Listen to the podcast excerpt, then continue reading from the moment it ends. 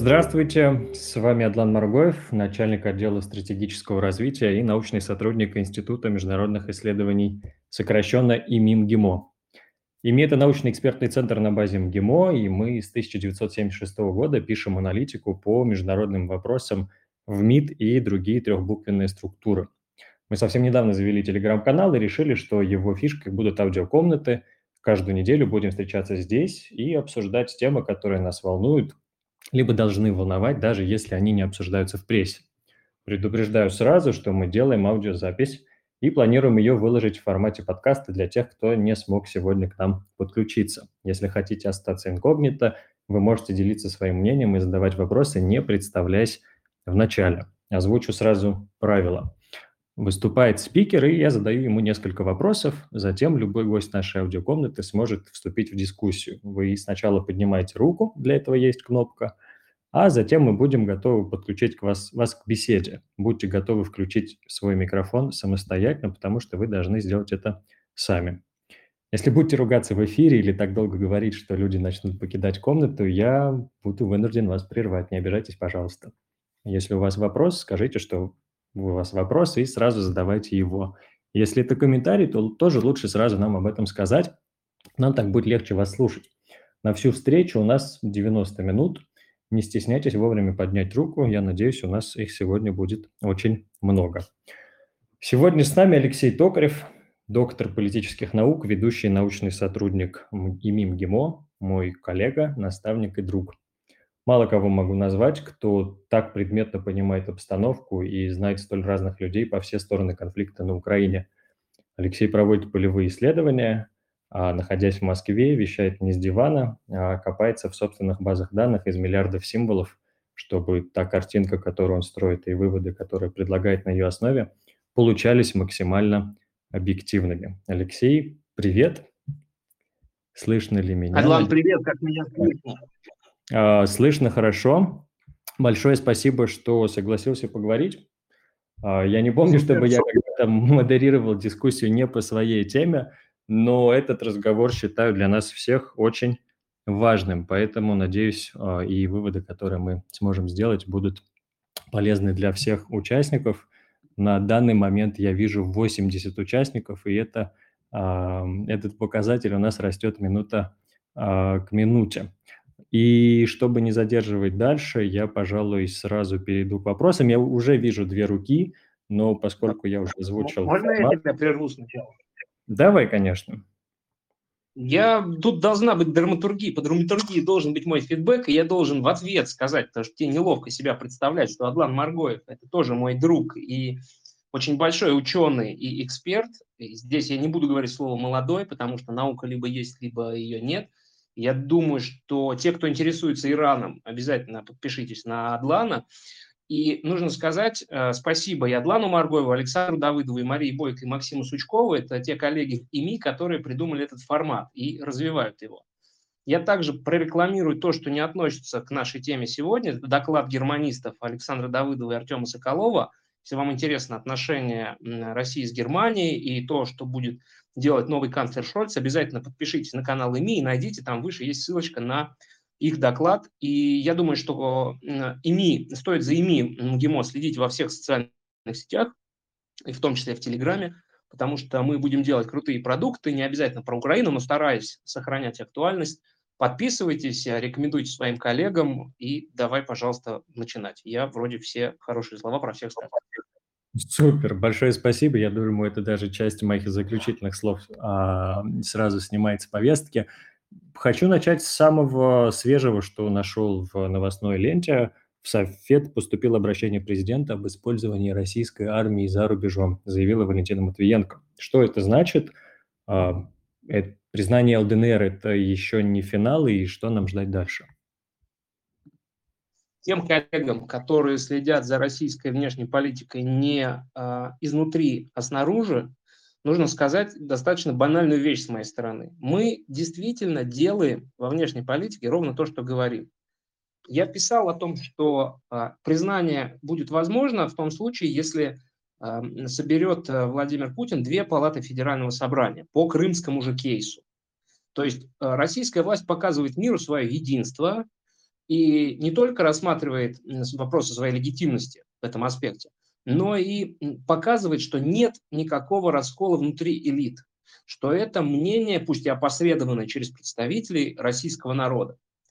При этом, конечно, там есть, и мы, наверное, сегодня обсудим с тобой это, есть отдельные мнения, и я не могу назвать их маргинальными по поводу этой процедуры признания. Что касается Совета Федерации, то Путин по нашему законодательству может вообще не использовать согласие Совета Федерации для направления войск. В 2009 году вышло постановление Совета Федерации, согласно которому есть 4 пункта, и один из них – это пункт, который посвящен защите граждан за рубежом, вследствие чего Путин может не обращаться к Совету Федерации. Он сейчас обратился, это было уже дважды, было с Крымом в 2014 году, чтобы остудить холодные головы, и с Сирией в 2015 году. И это обращение не означает того, что войска вводятся. Это, наверное, более широкий сюжет, и нужно сказать, что во внешней политике, в принципе, да и в российской внешней политике нет никаких детерминаций. Это не означает, что войска будут использованы. Введение войск в регион не означает, что танки начнут стрелять. Передвижение этих войск на запад не означает, что они поедут до Киева.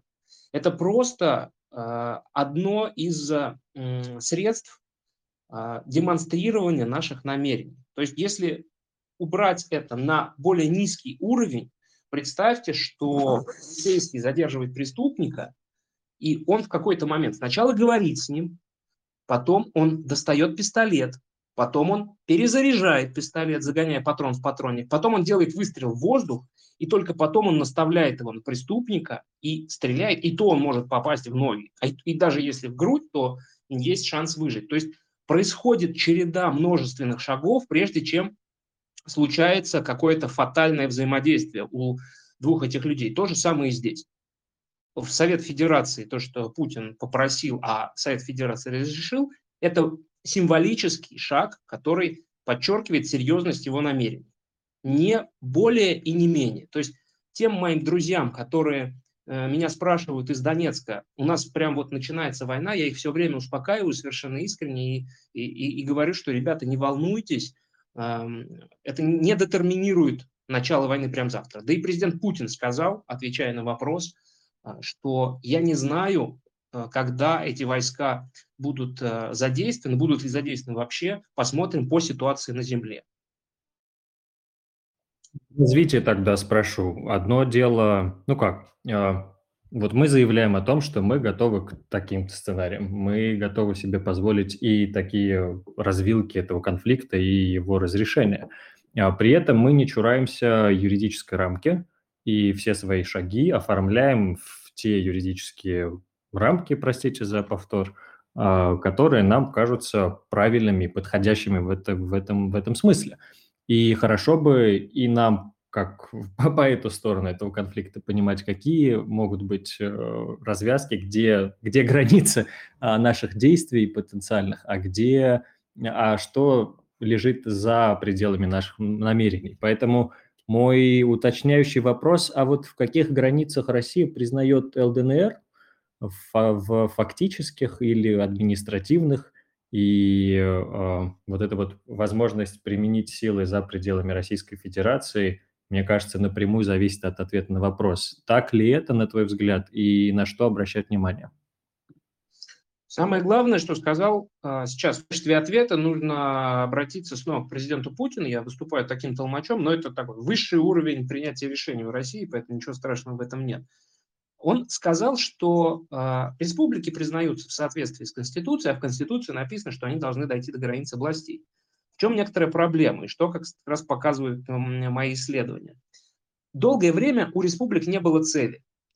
Начиная с 2014 и 2015 года сначала говорили о Новой России, и в российской власти действительно ходили проекты по использованию республик в качестве сухопутного коридора до Приднестровья, тогда были популярны какие-то сценарии, что, дескать, мы сейчас сядем в танк, а выйдем где-то в районе Тирасполя. И попутно, проезжая по территории Николаевской, Одесской областей, нам сейчас на комплекс динамической защиты на танк накидают цветов, и будет это просто встреча поезда Победы на Белорусском вокзале из Берлина. Вот примерно такие настроения ходили. Потом выяснилось, что проект Новороссия надо закрывать, что на Украине сложилась таки нация, и что не вся эта нация относится к нам лояльно. Часть из этой нации, особенно молодые люди, нас откровенно ненавидят.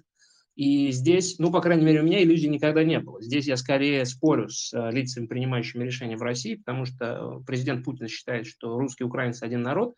Я тут с ним не могу согласиться. Это уже, конечно, особенно на нашем уровне, на наше с тобой поколение, это уже сильно другой народ. Что касается дальнейшего развития, потом придумали Александру Владимировичу Захарченко проект «Малороссия». Совершенно неудачный. И я знаю и людей, которые его придумали, я знаю, как к ним в Донецке относятся. И, в общем, неудачный, еще раз повторю, проект «Малороссия». Александр Владимирович говорил, что Малороссия – это будет теперь это такая новая Украина, что это некая Вандея, то есть Украина, которая столица в Киеве, это уже не Украина, а вот у нас будет настоящая Украина. Будем мы отсюда делать настоящую незалежную. Потом и этот проект исчез. И в разговорах, и в кабинетах, и в окопах, когда людям задаешь вопрос, а ради чего вы воюете, не было какой-то единой цели. И это очень важно для понимания этого конфликта. Это не Великая Отечественная война, когда Илья Оренбург может написать эссе «Убей немца», когда вот совершенно понятно, что если у тебя красная звезда, то ты наш, если у тебя какие-то дубовые петлицы или орел, то ты не наш. Здесь нет такого жесткого разделения. И невозможно сказать, что вот сейчас за нами, там, позади Москва, и отступать некуда. Потому что люди, отвечая на вопрос, за что воюете, кто-то говорил, что воюем за всю Украину. Кто-то говорил, надо дойти до границы областей. Кто-то говорил, нам бы отстоять здесь, вот Донецк и Луганск, как такие стратегические выступы на карте, если посмотреть. Поэтому не было понятно, за что воюют. Сейчас президент Путин совершенно точно сказал, что будет решаться сначала вопросом переговоров, и это хорошо для всех, для нас, и для тех, кто в Москве, и для тех, кто в Донецке, и для тех ребят, которые сейчас в Донецке получают повестки, и для тех, кто не совсем готов, и даже для тех российских граждан, которые сейчас начинают сокрушаться, я бы сказал, это профессиональные такие плакатели. Я по-прежнему считаю своих согражданами, совершенно не воспринимаю их в качестве предателей. Я считаю, что с ними надо говорить и убеждать их в своей правоте. Но это совершенно отдельная группа граждан, не могу их назвать либералами, скорее назову их западниками, которые возлагают вину на любую эскалацию всегда на Россию. Это такие отдельные люди, которые всегда вешают украинский флаг на аватарку и начинают извиняться. Даже когда еще ничего не произошло, они начинают писать «Простите нас, украинские друзья, за наших». И я видел несколько таких постов. Вот эти люди почему-то всегда воспринимают внешнюю политику России как вакуум. Вот как будто она развивается в вакууме, как будто только Россия производит какие-то действия. И сейчас, конечно, они только на Россию возлагают ответственность. Но это, если хочешь, не знаю, шахматная партия даже не на одной доске. Россия делает ход, Украина делает ход, Соединенные Штаты делают ход, Париж и Берлин. То есть те сценарии, которые мы много раз рисовали и с коллегами в наших докладах по прогнозированию будущего и в академических работах, и просто в колонках, это сценарии были множественны, потому что ну, не шпала российская внешняя политика, она не забетонирована отсюда раз и навсегда, она изменчива. Поэтому, если финализировать ответ на твой вопрос, то к президенту я тебя адресую, напомнив, что он сказал про признание по границам областей. Очевидно сейчас, что огромная проблема в том, что там стоят ВСУ, в Краматорске вообще штаб Вооруженных сил Украины. Сдадут ли вооруженные силы Украины, уйдут ли они мирно, достаточно ли им будет появление танков Т-72Б3, Т-80, противотанковые пушки «Спрут» на линии соприкосновения и не знаю еще, реактивных систем залпового огня, «Град», «Смерч», «Ураган». Я не знаю, я не могу ответить. Я бы, конечно, надеялся, что возобладает у украинских руководителей не гонор, не раж, не желание бороться за избирателя, а возобладают государственные интересы, желание сохранить жизнь, и они все-таки отведут хотя бы на границе областей, рассчитывая, что во внешней политике ничего не бывает навсегда. И что договариваться потом будет гораздо легче, если не будет огромной масштабной войны. Я хотел передать слово одному из наших участников. Как рука опустилась, я надеюсь, что вы не постесняетесь поднять руку и поучаствовать в нашей дискуссии. А я продолжу по своему списку вопросов. Я думаю, мы еще вернемся к тому, какие сценарии могут быть в дальнейшем. У меня два вопроса, и по очереди, наверное, пойду по вчерашнему дню и по дням, которые привели к современному, сегодняшнему состоянию на Украине и вокруг. Вчера мы практически увидели сразу две серии, как из Netflix. Сначала запись Совбеза и отложенные решения, а после перерыва речь президента, и ведь до конца не было ясно, как будет звучать это окончательное решение. На твой взгляд, это такая сценарная работа, красивая, или действительно мог быть расчет на то, что между двумя предзаписанными роликами что-то изменится? Какие твои ощущения? Очень хорошее слово «ощущение», потому что я точно не хочу говорить, что я знаю, что происходит у Путина в голове. Здесь я сторонник Владимира Владимировича Познера, который говорит, что он слишком мало с ним общался. Да и вообще, по-моему, в тет-а-тет никогда не общался. Есть отдельный класс коллег, но, к сожалению, коллег, которые периодически рассказывают, что Путин опять придумал, что у него в голове, что они знают, что он будет делать. Это совершенно такие пляски даже не на костях, а пляски на каких-то картах Нострадамуса и на где-то дома у бабушки Ванги. Это неинтересный кейс. Что касается моих ощущений, я бы попробовал реконструировать события в том смысле, что если бы президент Путин хотел сразу показать миру, что мы признаем, что это жесткое решение, то зачем было спрашивать этих уважаемых людей, которые правят Россией? Это не российская власть не может себе позволить. Лао-цзы учит нас, что самая плохая власть – это та, над которой народ смеется. Российская власть не может себе позволить сделать так, чтобы над ней смеялись, чтобы ее презирали. И я думаю, я предполагаю, мое ощущение, что если бы Путин хотел сразу сообщить городу и миру о своем решении, то, конечно, бы было проведено заседание двухпалатного парламента, там бы сразу приняли обращение, и Путин бы сразу подписал. Но сначала показали Совбез, а в Вашингтоне раннее утро. И два человека, которые отвечают за взаимодействие по закрытым каналам с высшими американскими чиновниками, Сергей Евгеньевич Нарышкин, директор СВР, и Николай Платонович Патрушев, секретарь Совбеза, соответственно, со своими визави держит контакты с Джейком Салливаном, помощником по нацбезопасности. Это трек Патрушев и трек Бернс Нарышкин, Бернс, директор ЦРУ, бывший посол в Москве.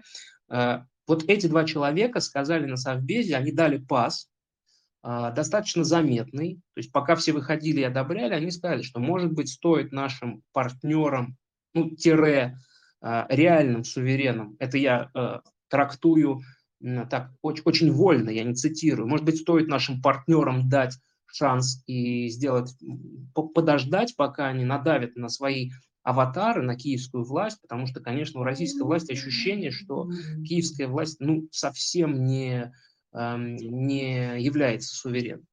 И в этом смысле у меня возникло ощущение, что сейчас, по окончании совета, особенно потому что это был, конечно, феерический саспенс. Это покруче Netflix. Подвешивают концовку, когда ты хочешь просто следующую серию, не просто отсмотреть скорее на Netflix. Ты просто считаешь минуты, чтобы понять, что же будет. И президент Путин подвесил, конечно, концовку, сказать, что он примет сегодня решение. И в этот момент могла быть надежда на звонок, например, из Вашингтона или же на звонок из Киева. Я вспоминаю, как в 2014 году, а мы про телефонную дипломатию с тобой, я надеюсь, еще поговорим, в 2014 году, когда идет в Киеве заседание, Рада безопасности и обороны, Совет национальной безопасности и обороны, глава Госдумы Нарышкин тогда, Сергей Евгеньевич, снимает трубку, звонит Александру Валентиновичу Турчинову, который был председателем Верховной Рады, мы его в таком качестве признавали, а в реальности он был де-факто руководителем государства после того, как Виктор Янукович сбежал, и Рада его незаконно в нарушении Конституции отстранила, де-факто руководителем государства стал Турчинов.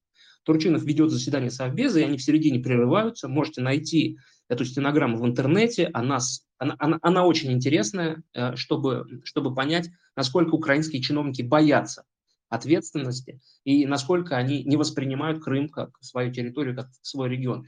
И Сергей Евгеньевич, если цитировать по Турчинову, произносит фразу, он угрожает от имени Путина и говорит Турчинову фразу: «Если умрет хоть один россиянин, мы найдем вас, мы отыщем вас по всему миру и заставим нести ответственность». И вот Турчинов подводит итог: как-то так поговорили. То есть возможность телефонных звонков вот в таких экстренных ситуациях, есть же с советских времен оставшиеся, там АТС-1, АТС-2, я думаю, что связь-то налажена между странами, и это уже не кейс, когда нужно послу Добрынину там бежать и с Робертом Кеннеди что-то обсуждать, потому что связи между JFK и Хрущевым просто нет, можно позвонить. И мог бы быть такой звонок из Киева, мог бы быть из США, но позвонили только из Берлина и Парижа, по крайней мере, мы знаем это, исходя из того, что есть в прессе.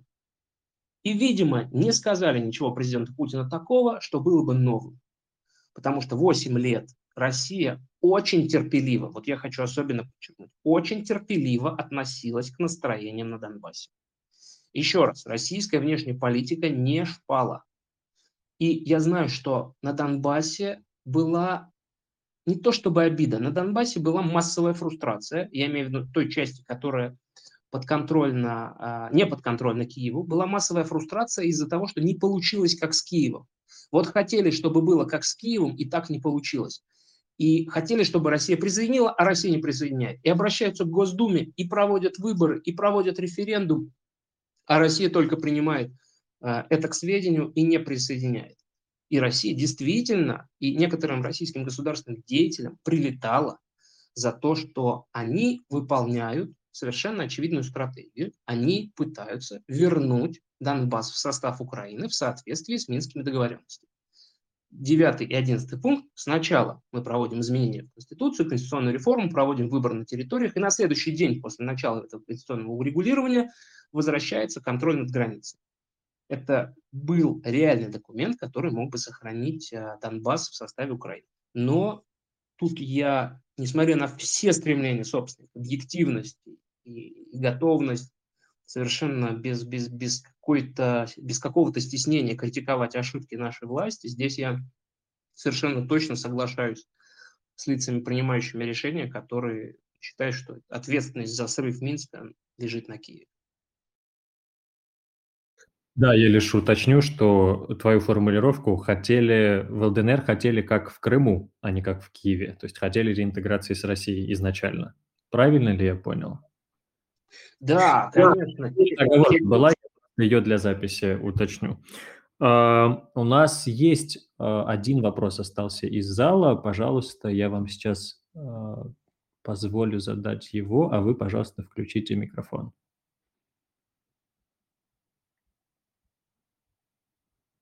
Так, человек пропал, как только мы позволили это сделать в эфире. Хорошо, тогда я вернусь к своим вопросам. А нет, у нас есть второй претендент. Одну секунду. Я не называю вас по имени, потому что оставляю возможность представиться самим, если вы хотите это сделать под запись. Прошу. Да, здравствуйте, меня Михаил Полянский зовут. У меня вопроса два было, если можно. Первый. Почему, по вашему мнению, Москва по факту отказалась от Минских соглашений? Насколько я понимаю, всегда высказывались мнения, что, в принципе, Москве эти Минские соглашения в целом полностью ее устраивают. И второе. Не находите ли вы несколько, скажем так, странным, что, с одной стороны, по крайней мере, вчера Путин говорил о том, что с одной стороны, Украина – это такого рода failed state, да, а с другой стороны, речь идет о том, что Украина вот-вот создаст ядерное оружие. Тут несколько какое-то несоответствие я как раз вижу. Спасибо. Спасибо, Михаил, за ваши вопросы.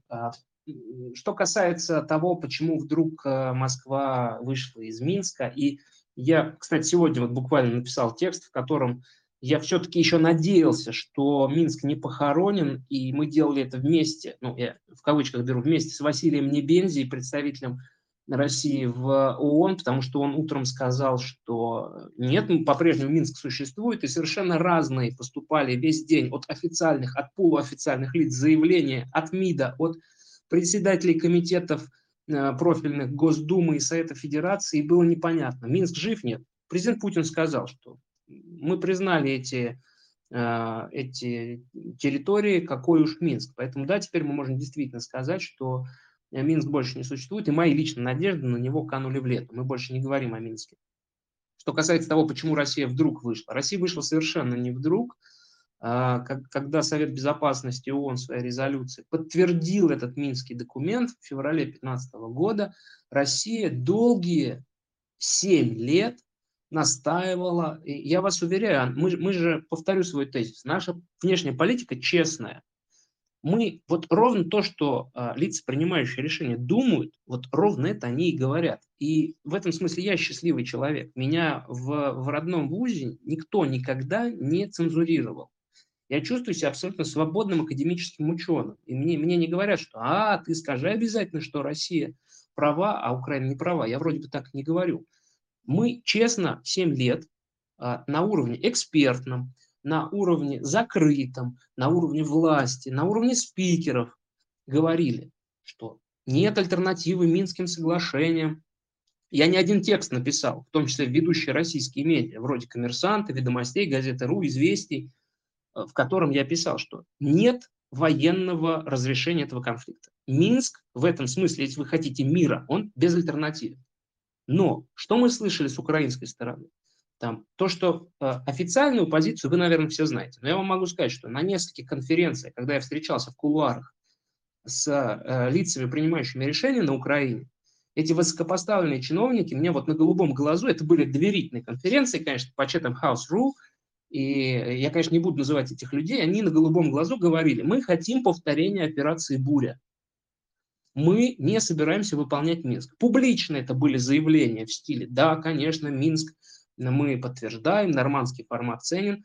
Операция «Буря» – это, как сказать, прогон, выгон, устранение, самоустранение, кажется, аргентинских миротворцев ООН и завоевание сербской краины, хорватской армии за 3 дня, после чего регион получил 300 тысяч беженцев.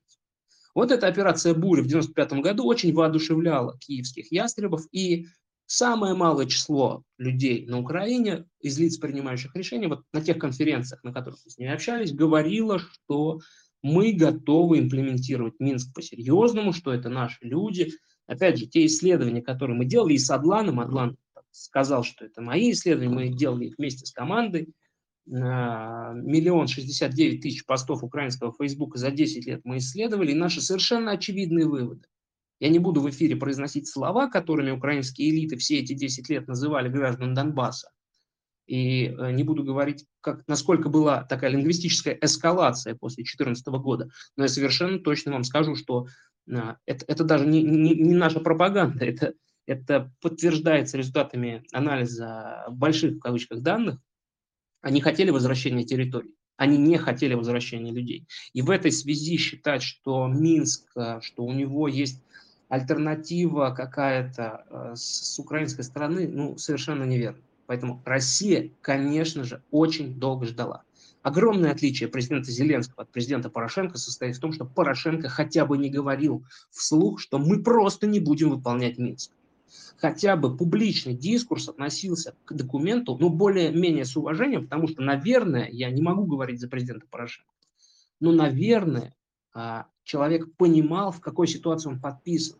Наверное, он помнил эти сложнейшие многочасовые ночные переговоры в Минске, когда армия находилась, части украинской армии находились в котле, они под Дебальцево в феврале 2015 года, под Иловайском в августе 2014 года и, собственно, оба Минска и в сентябре 2014 и в феврале 2015 были после этих котлов. И Порошенко, наверное, помнил, какой ценой подписан Минск, в том числе спасением жизни украинских солдат.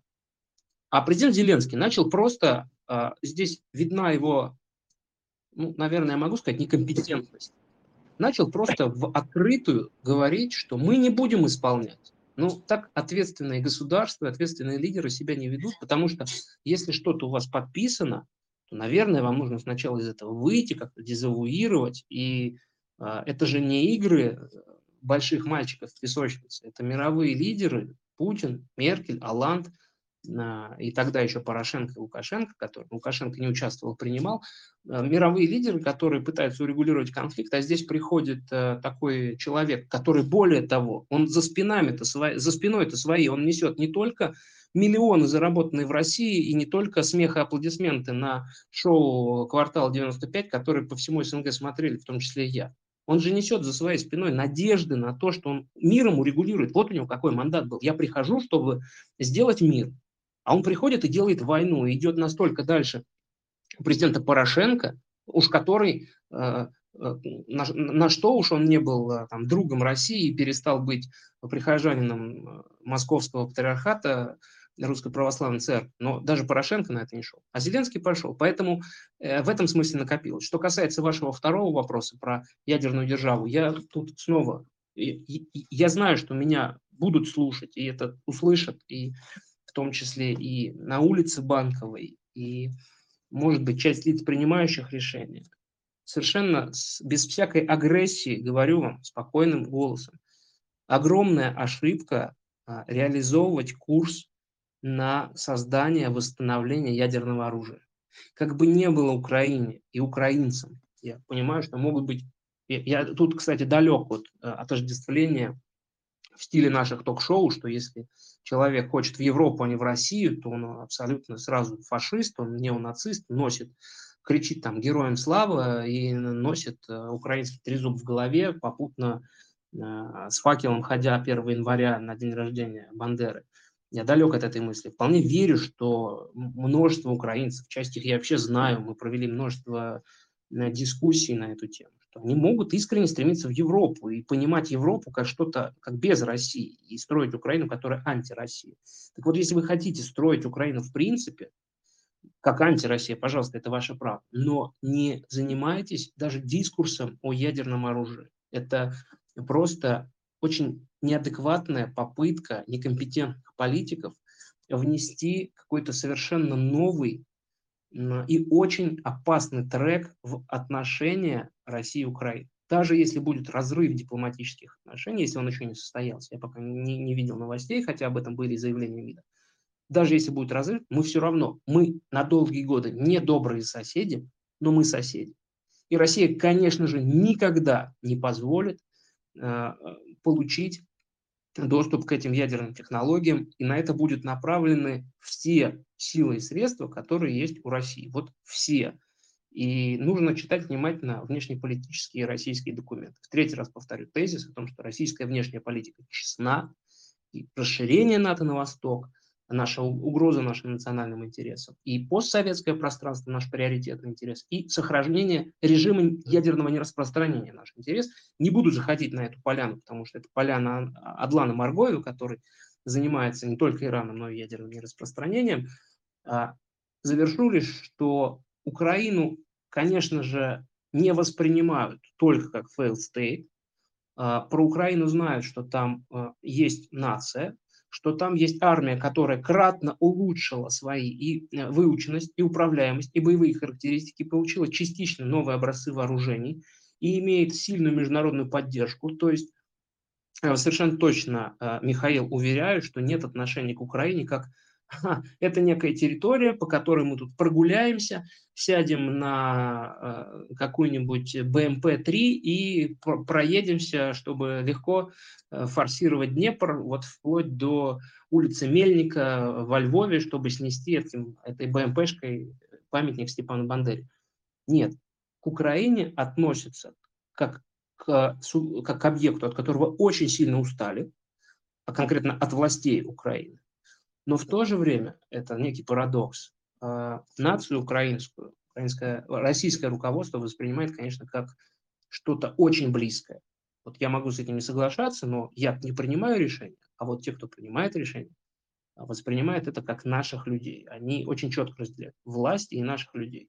А вы, Михаил, тут, наверное, можете сослаться на Фрэнсиса Фукуямы, который считает, что плохая государственность – это когда некое государство не может направить вооруженного человека в форме, поддерживать законность на какой-то территории. Вот Украина не может это сделать в Симферополе, Севастополе, Донецке и Луганске, и поэтому Украина фейл-стейт. Но в реальности, конечно, Украина не фейл-стейт. Спасибо. Спасибо. У нас еще 4 вопроса из зала. Давайте я предоставлю слово одному из участников. Пожалуйста, включите микрофон. Так, следующий участник, если вы заметите, я вам включаю микрофон со своей стороны, но вы должны это сделать еще и со своей. Добрый вечер, уважаемые. Добрый вечер, слушатели. Вопрос к Алексею Александровичу. Меня зовут Гостниц Данил, я из Донецка сам. У нас сейчас проводится тотальная мобилизация всех мужчин, которые могут держать в руках оружие от 18 лет, в том числе и 50% медперсонала всех больниц. Мероприятие это не дешевое. С какой целью это может проводиться, на ваш взгляд? Даниил, здравствуйте. Если сказать честно, я не знаю, с какой целью это может проводиться, я не хочу спекулировать. Единственное, что бы я сказал по этому поводу, что это мобилизация. Я знаю, что и докторам поступает предложение, не предложение, а настоятельная, ну нет, не настоятельная просьба, указание явиться в госпитале для того, чтобы принимать раненых. И есть ситуации, когда ночуют, вот сегодняшнюю ночь несколько людей провели в летней форме, это в феврале, то есть есть проблемы с обмундированием. Эти все проблемы есть, но это не означает того, что сейчас начнется большая война.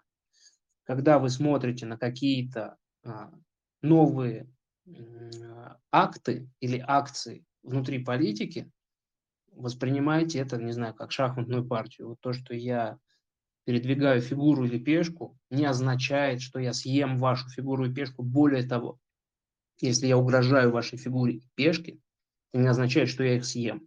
В шахматах две пешки наискосок друг от друга могут простоять до миттельшпиля. И они не будут есть друг друга. Это постоянно создаваемая угроза, постоянно создаваемое давление. Поэтому я тут не хочу быть таким буддистом-миротворцем, который пройдет сейчас с медиапалочкой по вашим головам и ушам и вдруг расскажет, что никакой войны не будет, никакой напряженности нет, а президент Путин и другие мировые лидеры сейчас просто оседлают розовых пони и поскачут в прекрасных далеко. Нет, я так не буду говорить.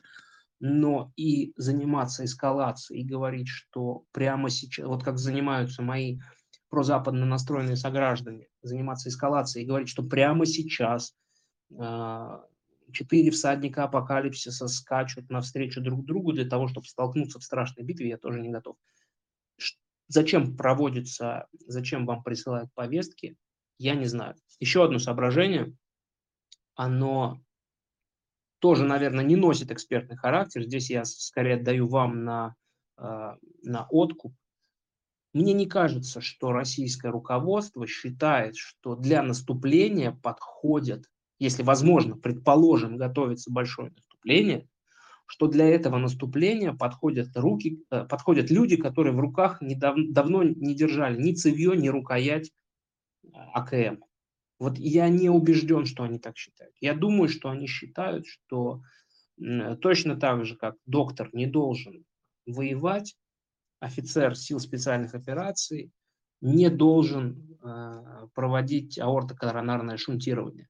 Это разные профессии. И война – это тоже профессия. Поэтому я хочу надеяться, я повторюсь, я не знаю зачем, но я очень хочу надеяться, что российское руководство считает, что войной должны заниматься профессионалы.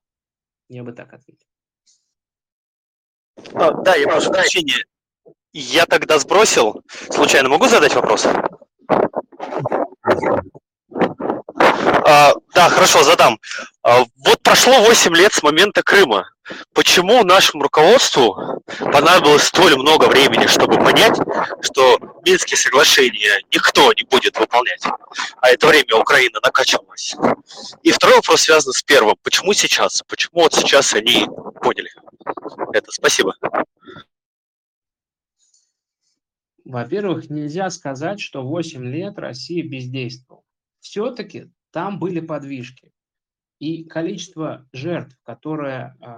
Найдите, есть в Телеграме телеграм-канал, который ведет смешанный центр контроля и координации. У них каждый день фиксируется количество обстрелов, количество разрушений. И если посмотреть на цифры вне эмоций, то вы увидите, что по сравнению с 2014-2015 годом, 16-й, 17-й, 18-й, кратное снижение. Просто кратное. Обострение было, по-моему, в 19-м, 20-м, но там, если сравнивать даже ноябрь 21-го с январем 22-го, то накануне практически Третьей мировой, как писали многие медиа, то интенсивность-то тоже пошла на спад. В общем, все эти годы в Донецк и в Луганск не прилетали точки У, не прилетали КАП-250, авиабомба, не прилетали стрелы Града, которые... В 2015 году можно было, например, найти в Дебальцево. Просто вы могли идти по улице в Дебальцево и увидеть не разорвавшуюся стрелу Града, которая просто прошила там землю или асфальт. Не было разбитых окон, не было посеченных автомобилей. То есть нельзя сказать, что на окраины Донецка не прилетало, но все же люди совершенно спокойно ходили в оперу, гламурные барышни ходили тусить. В клубы бульвар Пушкина в Донецке. Это какое-то было место такого всеобщего процветания. И если вы приезжали в Донецк, не понимая, что вы, если бы вы представили, что вы не понимаете, что вы в Донецке, то вы никогда в жизни не подумали, что это воюющий город, при том, что на окраины, конечно же, прилетало. Но это были 82 и 120 миллиметров мины. Это не были залпы реактивных систем залпового огня. И это было во многом благодаря работе трехсторонней контактной комиссии и работе дипломатов. Как бы мы ни ругали дипломатов за то, что у них, как любят говорить, у них какая-то невнятная позиция, они не могут ничего конкретного сказать. Это люди, которые в прямом смысле спасали жизни и которые обеспечили вот это прекращение, ну или, по крайней мере, снижение интенсивности обстрелов. Поэтому я не могу с вами согласиться, что 8 лет ничего не делали и вот вдруг поняли. Была настоящая надежда. Вы же не можете представить, что президент Путин просто так ездил на эти многочасовые переговоры в Минске. Вот они, почитайте репортаж Андрея Ивановича Колесникова в «Коммерсанте», путинского летописца, и он там прекрасно описывает, как эти люди, все уже достаточно немолодые, включая госпожу Меркель, как они сидели и действительно пытались выработать настоящее решение. Ну и потом, Совет Безопасности ООН принял резолюцию, это высший юридический мандат вообще на планете, принял резолюцию о том, что нужно Минск вот так урегулировать. Была настоящая надежда на то, что удастся урегулировать этот конфликт. Потому что этот конфликт во многом искусственный. Он не похож на конфликт армян и азербайджанцев, где есть этническая составляющая, или на конфликт абхазов и грузин. Вы поймите. Может быть, вы знаете, я, наверное, там, другим слушателям скажу, что человек в Донецке от человека в Краматорске отличается примерно ничем. У них общая история, это могут быть родные братья. Я знаю случаи, когда на промке в Ясиноватой, подконтрольной Донецку, сидит один брат, а в Авдеевке, подконтрольной ВСУ, сидит другой брат. Это реально гражданская война. У этих людей могут быть одинаковые фамилии, они могут быть из одной семьи. У них точно одинаковый язык, у них точно одинаковая вера, у них точно общие отношения к происхождению своих государств. Это отсутствие у тех и других какого-то особого статуса, отсутствие особого языка. Они говорят на одном языке, на русском или на суржике, но это общий для них язык. Поэтому это во многом искусственный конфликт. Сказать, что у него не было шансов на урегулирование. Я даже, наверное, сделаю такое очень громкое заявление, и вам покажется, что я наивен, но даже сейчас, после признания, исходя из тезиса о том, что в международных отношениях никогда ничего не бывает навсегда, я вам скажу, что шансов у урегулирования этого конфликта намного больше, чем, например, у конфликта армян и азербайджанцев. Потому что нет этнической составляющей, потому что одинаковые люди живут и в Краматорске, и в Краматорске-Сославянском, и в Донецке-Слуганском. А что касается того, почему сейчас, ну, мне кажется, этот вопрос уже был, я на него отвечал. Я тут попрошу, наверное, следующий вопрос. Да, спасибо большое. Прежде чем перейду к следующему вопросу, попрошу вас 1 минуту уделить тому, чтобы поделиться нашим эфиром со своими коллегами, знакомыми, друзьями. И переслав анонс этой встречи, у нас еще половина времени на то, чтобы обсудить волнующие нас вопросы. И следующий вопрос я задам свой. Вот только что был вопрос о том, что идет мобилизация. А мой вопрос о другом сюжете, который был видео заготовлен, как и вчерашние записи, это эвакуация из ЛДНР. В западном Твиттере была ожидаемая реакция по поводу того, что за 2 дня, по-моему, были записаны эти видеообращения, мол, эскалация готовилась со стороны ЛДНР. На данный момент Донбасс покинули больше 60 тысяч человек. Вот как относиться к этим к этому показателю, к тому, что происходит? Это много или мало? Кто уехал? Кого вывезли в первую очередь? Эффективно ли это? И что этих людей ждет в России? Вот такой набор вопросов. Алексей, прошу. Спасибо, Адлан. Был такой, да, остается исторический термин «странная война». Вот это странная эвакуация. С одной стороны, хорошо, что вывозят женщин и детей, потому что если бы началось повторение того, что было в 2014 и 2015, ну, это в прямом смысле война. Я, не знаю, посмотрите, на YouTube есть, что такое точка У. Это такая большая тактическая ракета, и точка У прилетала в Донецк. Посмотрите, как выглядит место взрыва после КАП-250, авиабомба, которая прилетала в Луганск. В общем-то, 14 и 15 год – это настоящая война. Что касается почему это странная эвакуация, потому что люди в Донецке спрашивали, ну вот этого не было в 14 и 15, почему сейчас? Потому что эвакуировали первыми детей из дома-интерната номер 1. Ну, для создания картинки, это же что может быть лучше? Бедные дети. Дети – это всегда то, что вызывает эмоции, которые никому не нужны. И вот их вывезли. С одной стороны, хорошо, что вывезли. С другой стороны, ну так вроде по Донецку и не прилетало, по крайней мере так, как прилетало в 2014-2015 годах. Насчет заявлений, что эвакуируют всех, ну, мягко говоря, мне они не кажутся состоятельными, потому что оценки есть разные, но, наверное, минимум это 1,5–2 миллиона жителей. И вывести число, так, вы просто представьте, что такое 2 миллиона, сколько это нужно автобусу. В автобус помещается 45, ну 50 человек. Сколько должно автобусов ехать? Один из моих конфидентов в Донецке сказал, что была огромная пробка, чуть ли не на 22 километра, потому что люди начали ехать с машинами. И это сообщение было под вечер сделано, куда люди вечером поедут. И включили специально сирены. Ну и вот этот подрыв. Я тут, конечно, рассуждаю, не имея никаких материалов следствия. Я должен сказать, что это максимально обывательское в данном случае мнение, но мне кажется, сам подрыв вот этого несчастного УАЗика, ну, тут я, наверное, уже перехожу в сторону, когда перехожу какую-то черту публичного мероприятия, но я скажу, что подрыв этого УАЗика, он странный. И как-то дальше, наверное, факты, чтобы не спекулировать дальше, эту тему оставлю. Что касается того, как воспринимают наши сограждане, мне кажется, нам нужно будет готовиться к настоящей толерантности. Настоящая толерантность – это не про суффикс «к» в слове «автор».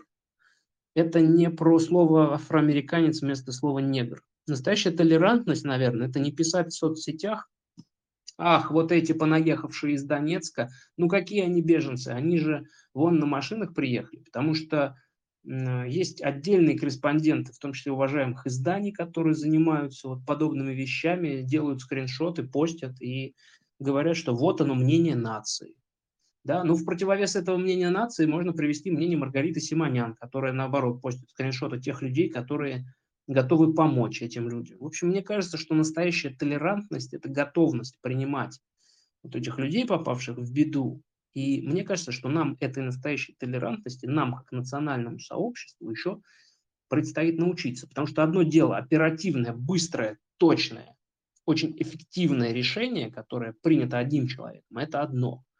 Другое дело огромное, сложное, многосоставное, с кучей интересов, противоречий.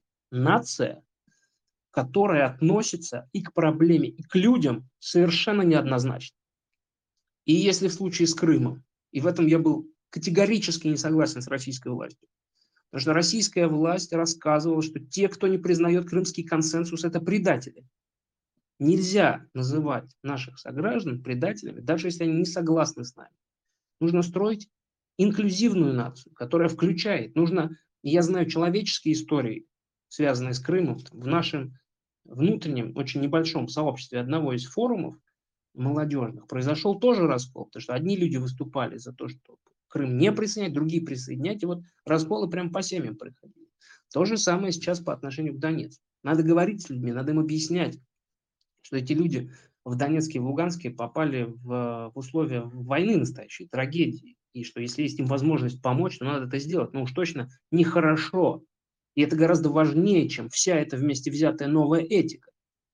Гораздо важнее, чем новая этика, это толерантное, терпимое и, наверное, даже гостеприимное и дружелюбное отношение к тем нашим согражданам или к тем нашим русским в широком смысле.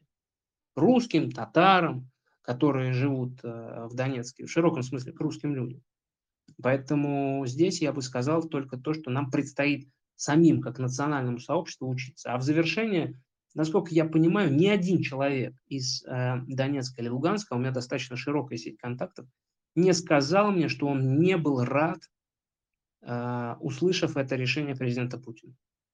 Поэтому у меня очень осторожный, но все-таки оптимизм, не такой, как был с Крымом, потому что тогда был гораздо более понятный, был уровень определенности гораздо сильнее, чем сейчас.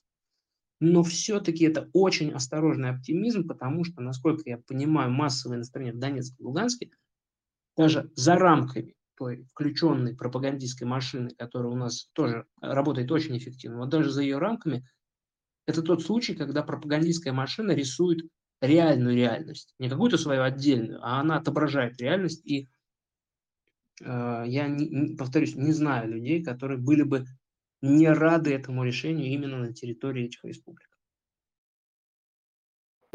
У нас два вопроса из зала, но я, тем не менее, свой в продолжение пока задам.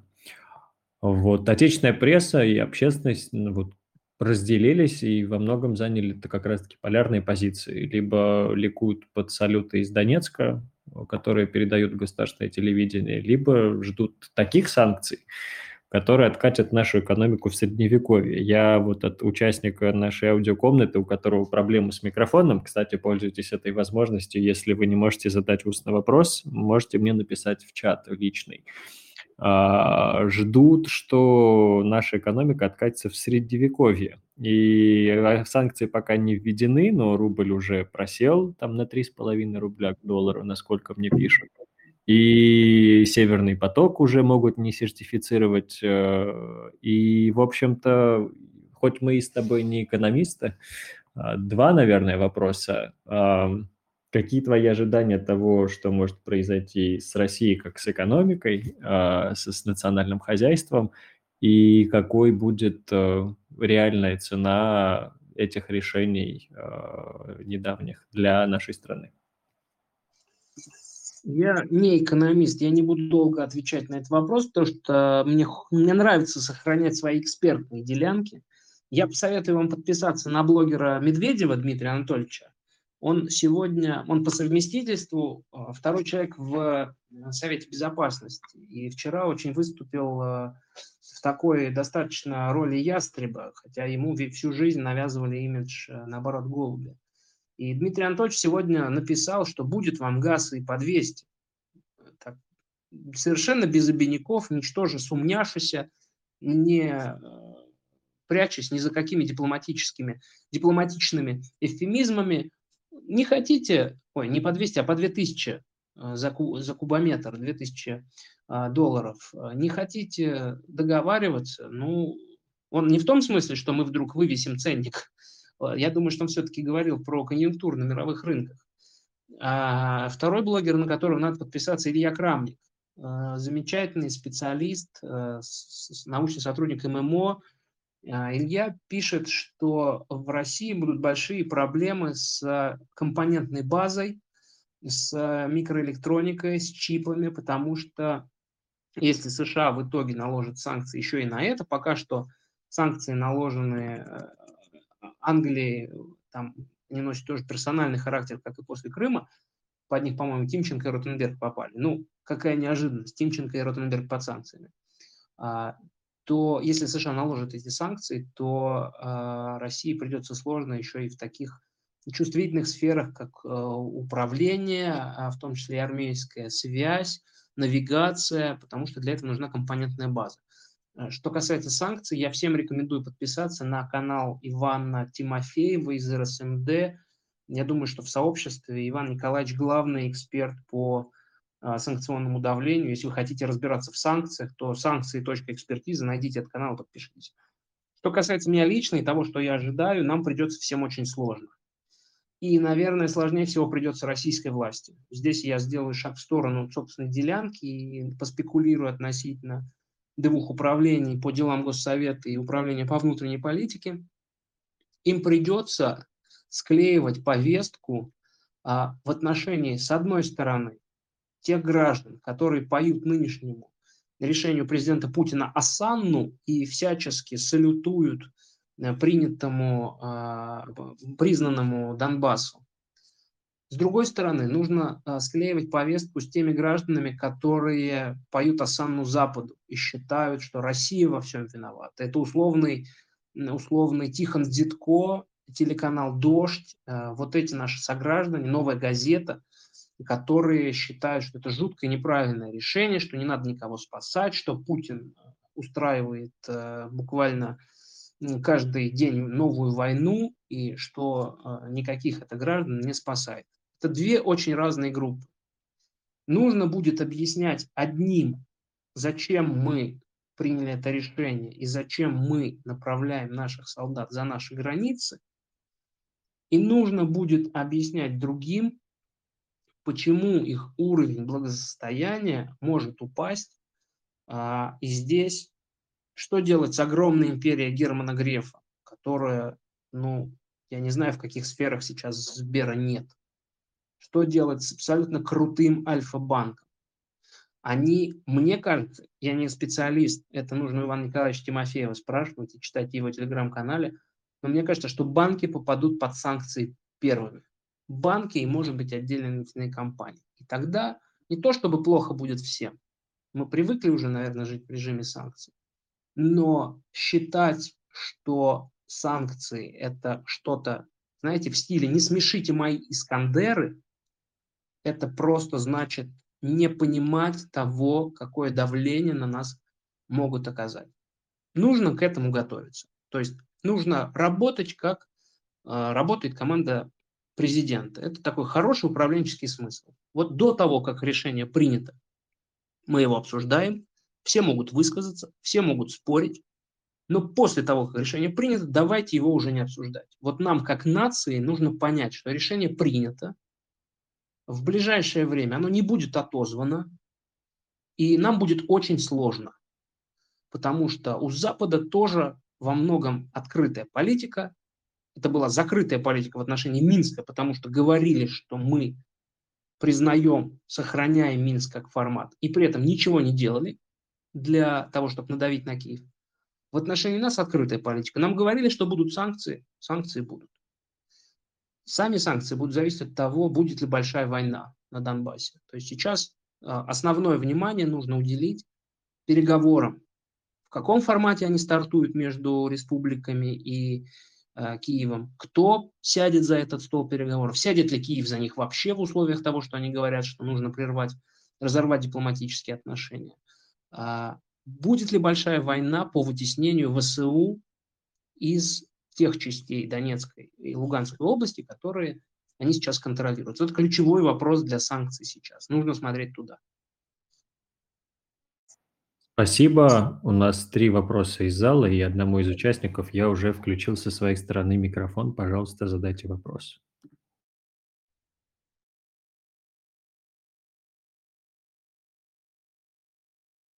Окей, мы не будем терять время, и поэтому я еще одному участнику включу микрофон со своей стороны. Пожалуйста, будьте внимательны, когда вы поднимаете руки.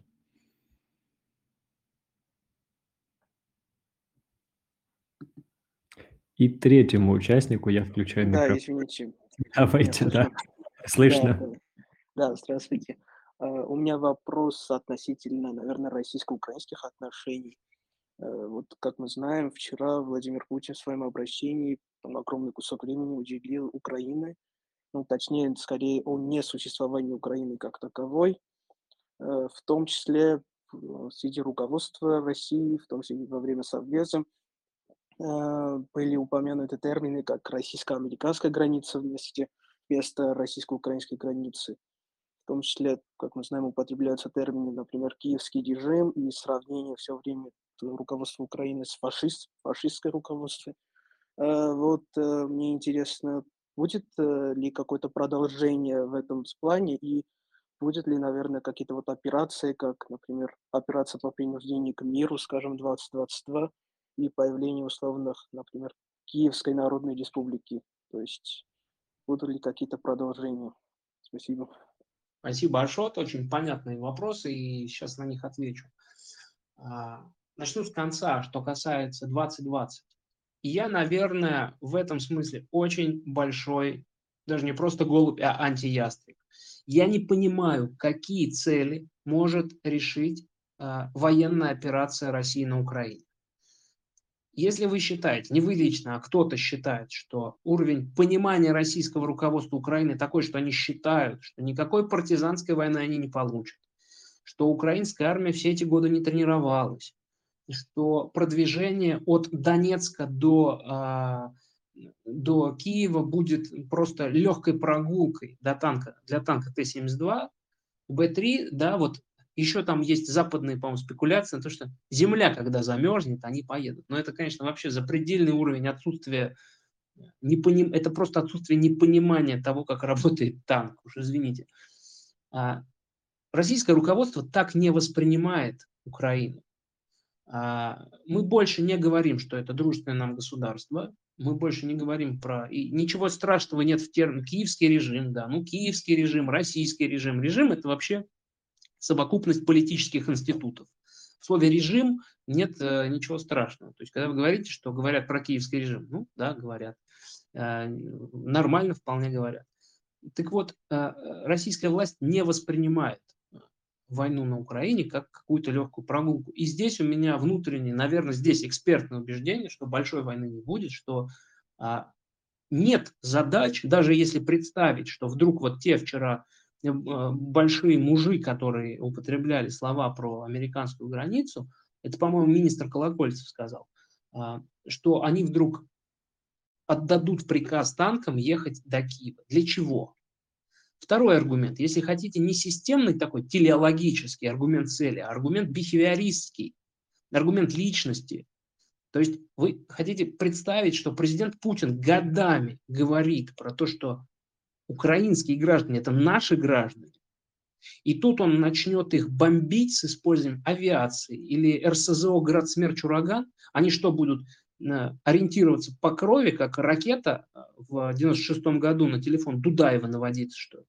Вот здесь мы будем убивать, вот в этом районе, да, вот в этом доме на Дарнице мы будем убивать неонациста, а живущий рядом с ним болельщик московского «Спартака» и дедушки Ленина, его мы не тронем ракетой. Но это просто какие-то странные спекуляции, и здесь я могу точно сказать, я не вижу никаких ни личностных, ни объективных, ни аргументов цели для того, чтобы отправить российские войска куда-то дальше и считать это операцией по принуждению к миру.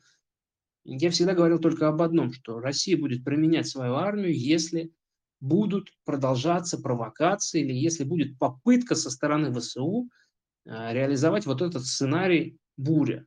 Это очень понятная российская позиция, она действовала и для Абхазии с Южной Осетией, она действует и для Приднестровья, она задействовалась и была задействована и в случае с ЛДНР. Поэтому здесь никаких событий подобного рода не будет.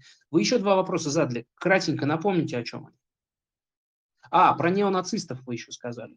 Ну, это тоже. Мы живем с вами в мире постмодерна, и мы вынуждены видеть, как президент-еврей говорит, сначала он едет в Бабий Яр, да, это такой лес в Киеве, в котором уничтожались евреи, жители гетто, а потом он произносит «Героям слава». Во многом потому, что эта фраза перестала быть на Украине, перестала иметь тот нарратив, который сначала закладывался. Но вот считайте, что это такая безумная постмодернистская картинка, где еврей сначала делает совершенно очевидный, понятный, неважно, русскому еврею шаг по возложению цветов к месту памяти, а потом он повторяет бандеровское приветствие. То, что неонацисты есть на Украине, это совершенно точно. Я вам могу сказать, например, в Харькове есть замечательный музей истории, и там тоже жуткая эклектика, потому что на втором этаже там удостоверение маршала Жукова, а на третьем этаже там удостоверение Андрея Белецкого. Это такой неонацист, который придумал батальон Азов. А эмблема батальона Азов – это дивизия, это волчий крюк, Вольфсангель. Это эмблема дивизии СС «Дас Райх». СС – это не самые добрые парни в истории человечества. И вот на одном этаже Жуков, на другом – потомок поколения победителей, который выступает, по сути, за эсэсовцев. При этом прекрасно, кстати, говорит по-русски. И неплохо знает историю. Исторический факультет окончил. Это эклектика, это наследие империи. Поэтому то, что мы называем украинское руководство неонацистами, там всю жизнь ходили люди с факелами на 1 января. В 1994 году, по-моему, была основана Национал-социалистическая партия Украины, а памятник Бандере поставили аж при Кучме, который имел такую, ну уж кто был более пророссийским, чем Леонид Данилович, но при этом памятник Бандере начали при нем ставить. А при Ющенко было прекрасное объявление в Харькове, что все фильмы идут на украинском языке, при этом объявление было напечатано на русском. Да? Оцените этот сюр и это постмодернистское безумие. Поэтому то, что говорят неонацисты, ну это, конечно, часть современной Украины, но считать, что вся Украина – это сплошь неонацисты, это неправильно. В общем-то, ненавидеть Россию в современном украинском обществе можно совершенно не имея неонацистских устремлений, а не любить Россию или просто не стремиться в Россию тоже можно. То есть украинское общество, как любое общество, оно нюансировано. И нельзя сказать, что его абсолютно большая часть ненавидит Россию. Ну, конечно, и благодаря пропаганде, и объективным социологическим тенденциям количество тех, кто относится к России очень плохо, оно, конечно, увеличилось. Но ошибка считать их всех неонацистами. Задам два вопроса сразу, и они оба совпадают с тем, что мне присылают участники нашего чата и аудиокомнаты.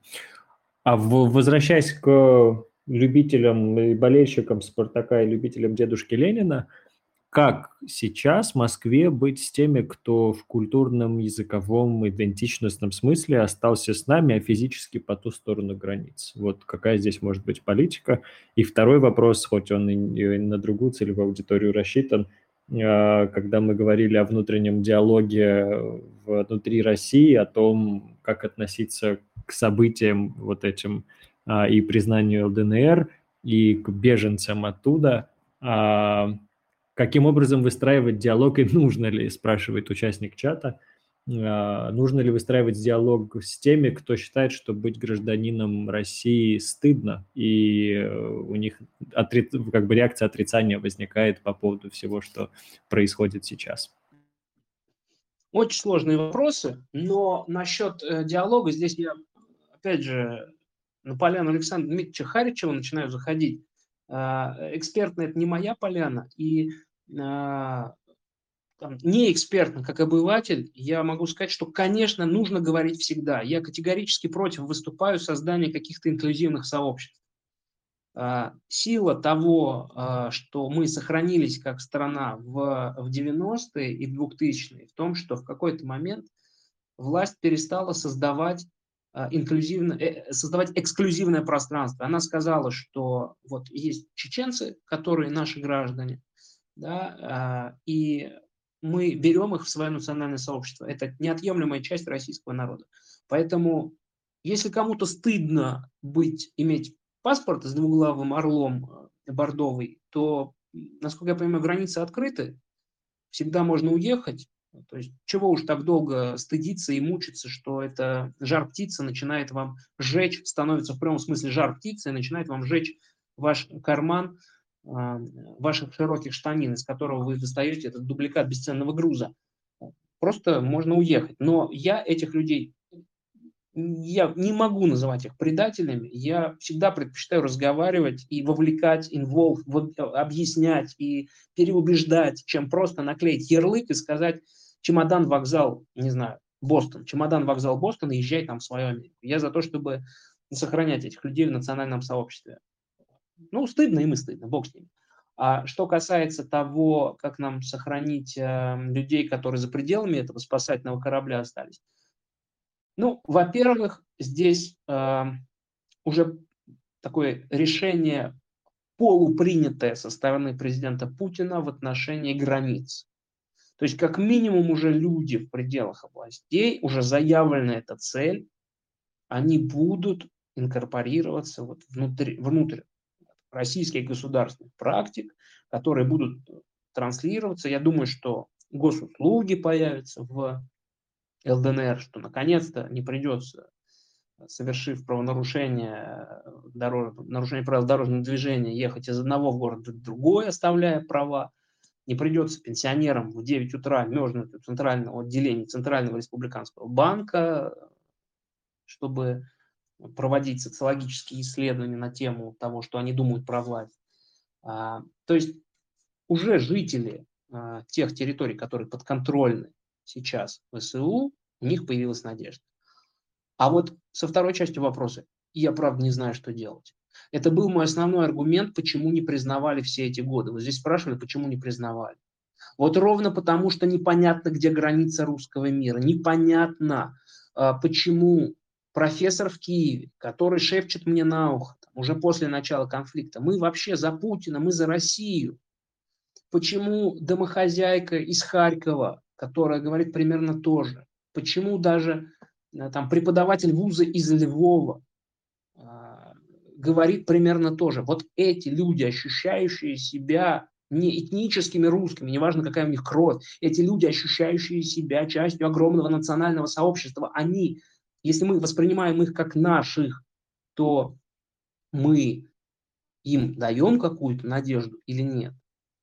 У меня есть ощущение, что вот это решение очень сильно эту надежду сокращает. Я пока не знаю, что нам предложить вот тем гражданам Украины, которые остаются за пределами национального сообщества. Это был мой основной аргумент, почему не признавали.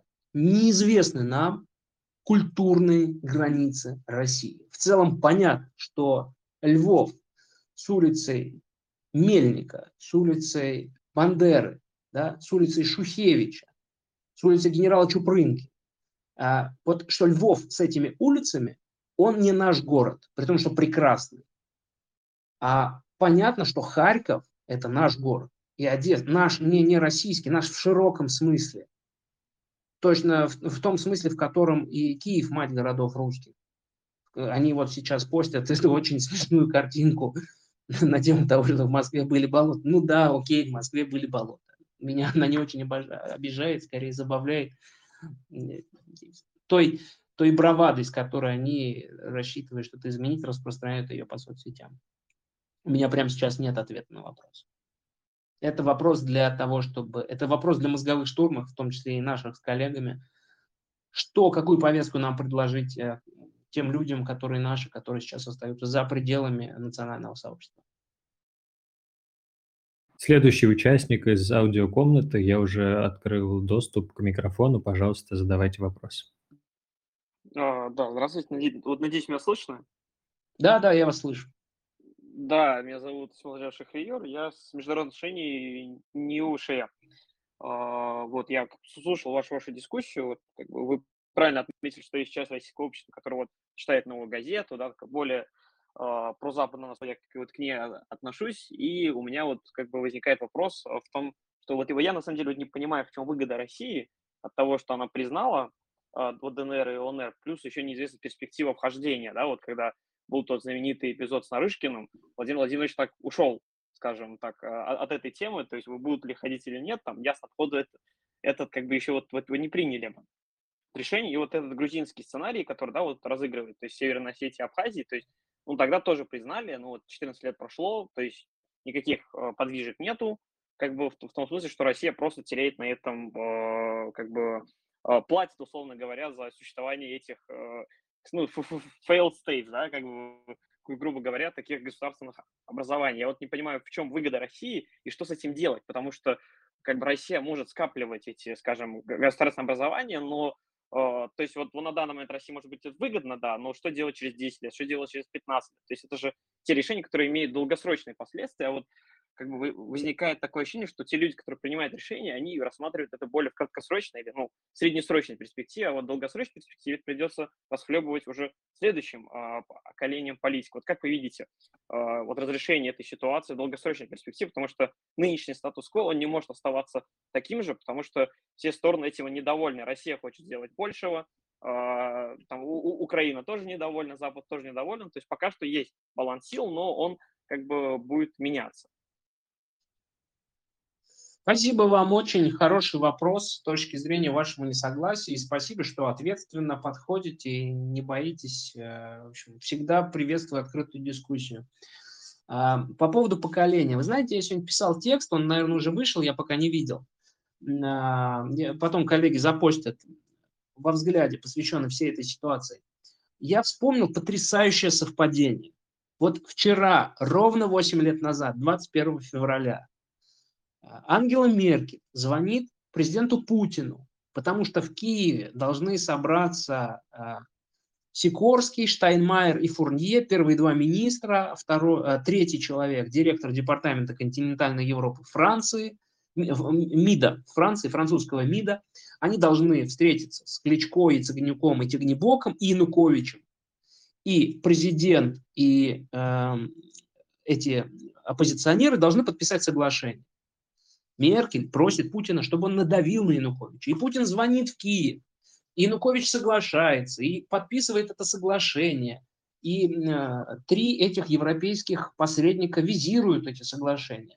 И по этим соглашениям должны в декабре, не позднее декабря 2014 года, должны состояться досрочные выборы, власти и оппозиции должны прекратить силовое противостояние, оппозиция должна сдать оружие, власти обязуются не применять силу. И на Украине восстанавливается действие Конституции 2004 года. Янукович подписывает. И 21-го вечером, то есть ровно 8 лет назад, оппозиция идет на штурм, потому что лидеры ее не контролируют. Что сделала Европа в ответ? Они, может быть, не признали Турчинова, сказав, что мы же подписали, два наших министра визировали. Или, может быть, они нормально отнеслись к крымскому референдуму? Нет. Европа сначала попросила по личным каналам, неофициально, президента Путина надавить на Януковича. Путин это сделал. И вот это момент, когда было заложено очередное сильное, большое недоверие между лидерами. Поэтому, когда вы говорите про лидеров, и если вы пытаетесь анализировать с точки зрения бихевиорализма их и пытаетесь их понимать, то это, во-первых, люди, воспитанные в Советском Союзе, которые, когда они слышат на закрытых совещаниях.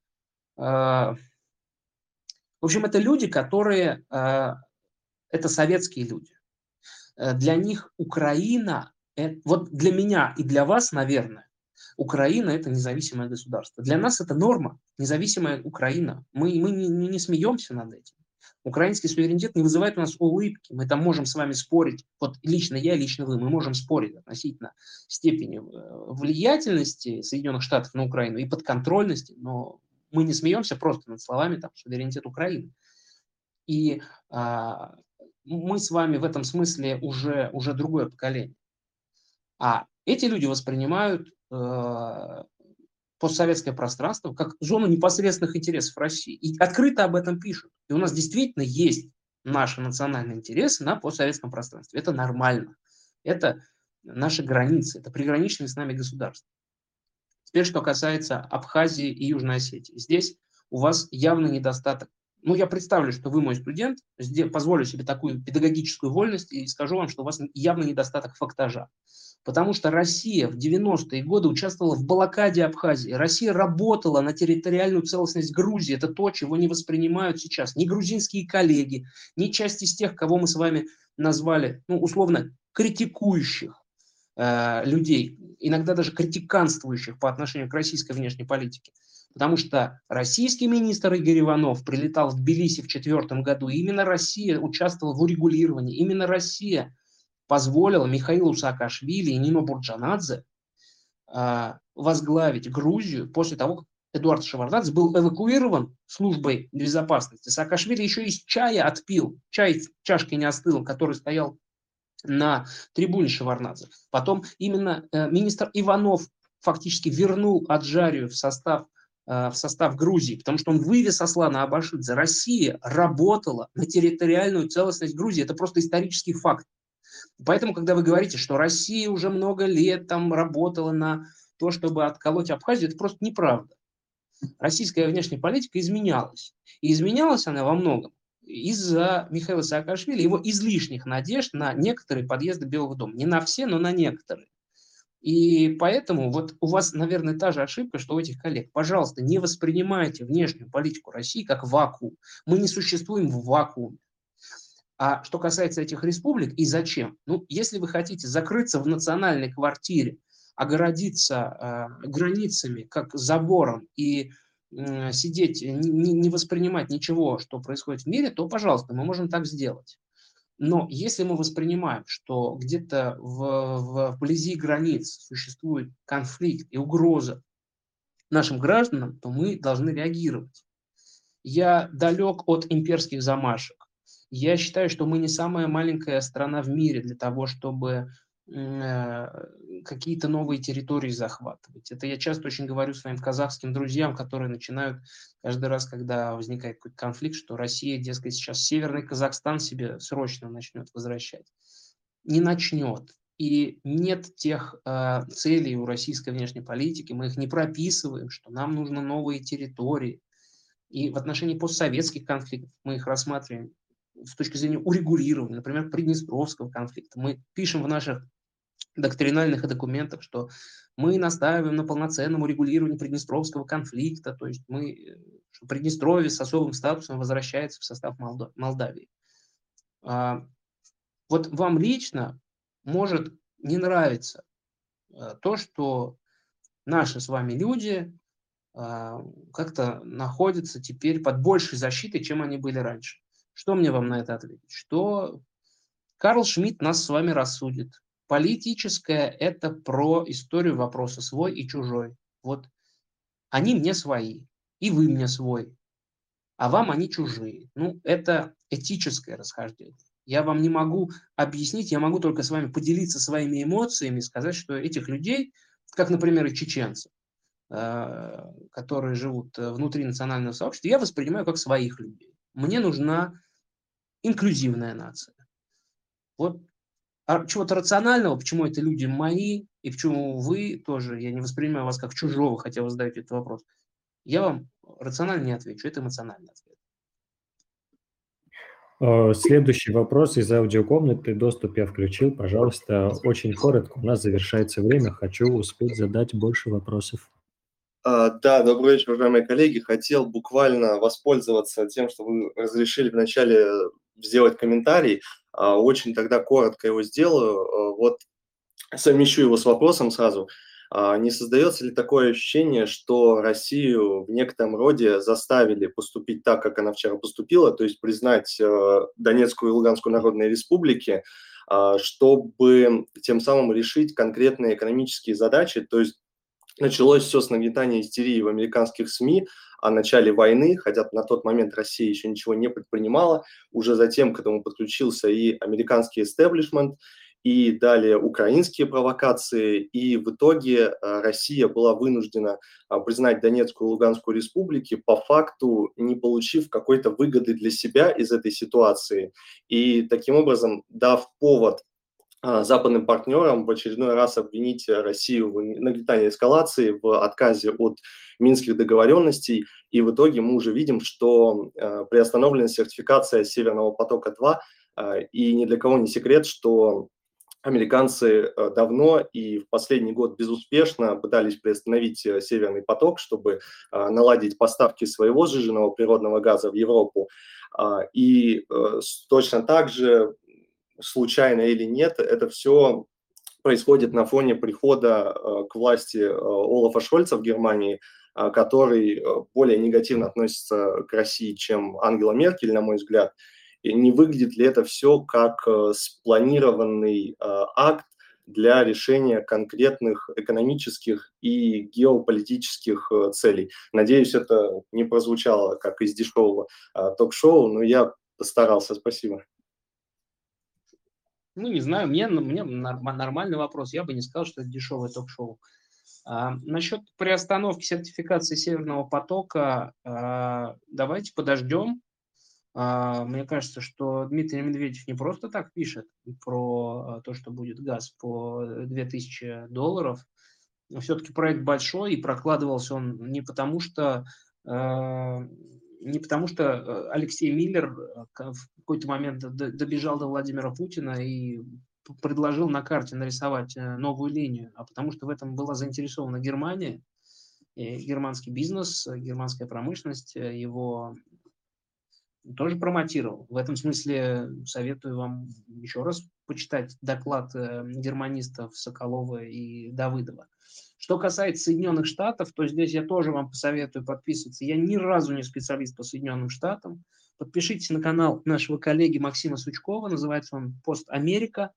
Коллеги вот в прямом смысле держат руку на пульсе того, что происходит с Соединенными Штатами, и вот я их читаю, это очень крутой телеграм-канал, обязательно подпишитесь. Насколько я понимаю, как дилетант, американскую политику, задача США не допустить, какой-то такая стратегическая, долгая задача США, не допустить коалиции или очень теплых отношений между Германией и Россией, или Россией и Китаем. Эта задача, конечно, прекрасно решается через поддержание напряженности на украинских границах, где-то в Восточной Европе, где невозможен ядерный конфликт, по крайней мере, пока, в скобочках, надеемся на благоразумие украинского руководства.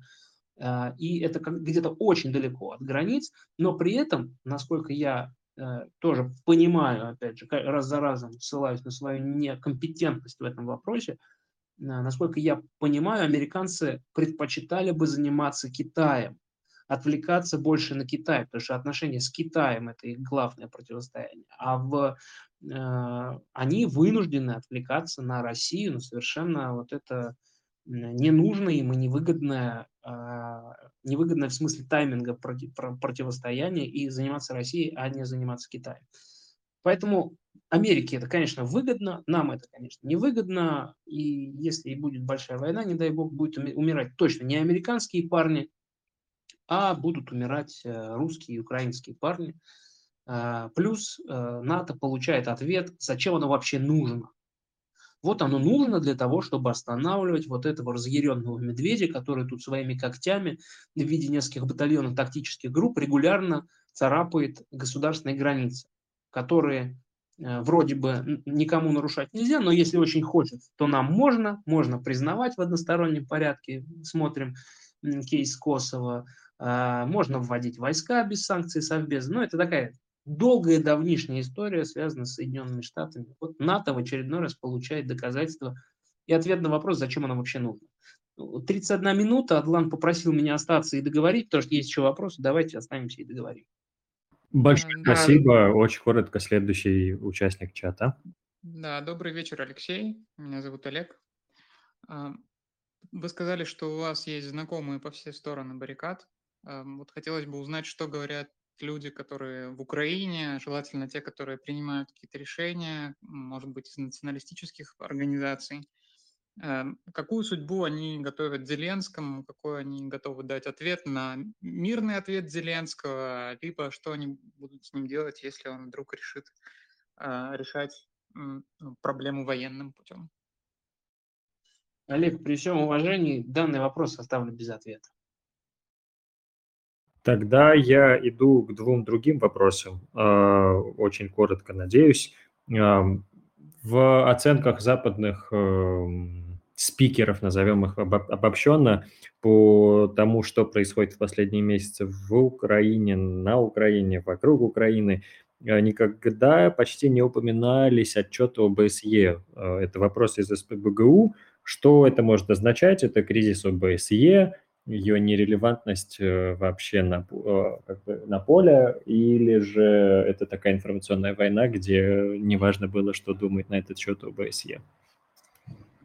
В российском русском правильно совершенно очевидно на Украине. Олег, видимо, либо из Украины, либо из ДНР, поэтому на его варианте русского правильно в Украине, поэтому я, конечно, буду, учитывая, что мы в России находимся, говорить на Украине.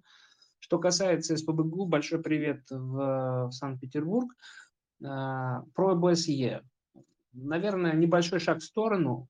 Одна из моих любимых историй. Александр Хук был такой огромный спецпредставитель, австриец. Он однажды приехал в деревеньку Зайцево.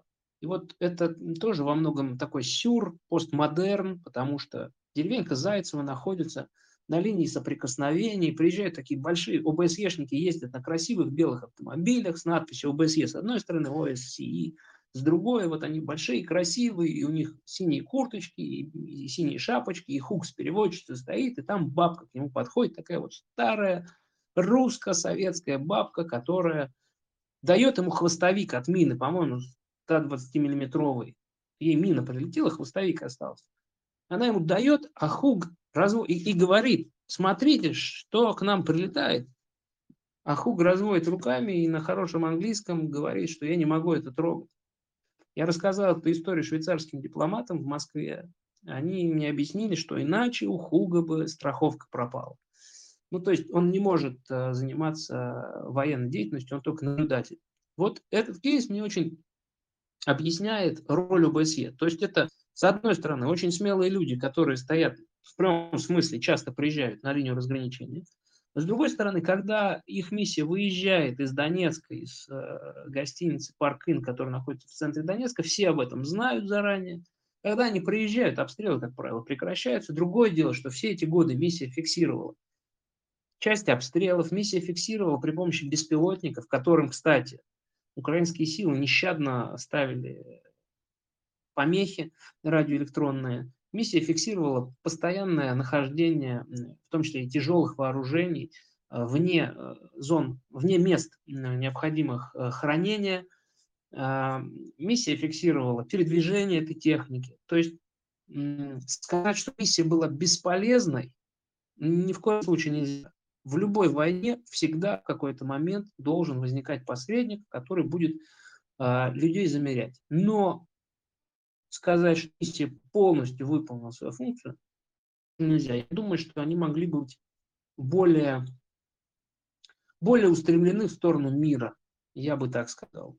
Все-таки у них не было интереса завершить этот конфликт миром. Мне кажется, у них был интерес, они больше, насколько я могу судить, они больше работали на заморозку конфликта, потому что мир, в котором выполняется Минск и Донбасс возвращается с особыми правами внутрь Украины, Запад не очень устраивал. Если бы устраивал, то давно бы надавили, нашли бы рычаги, как заставить Киев выполнить минские документы. Но таких шагов Запад не делал. Сразу от двух участников вопрос, поэтому я их объединяю.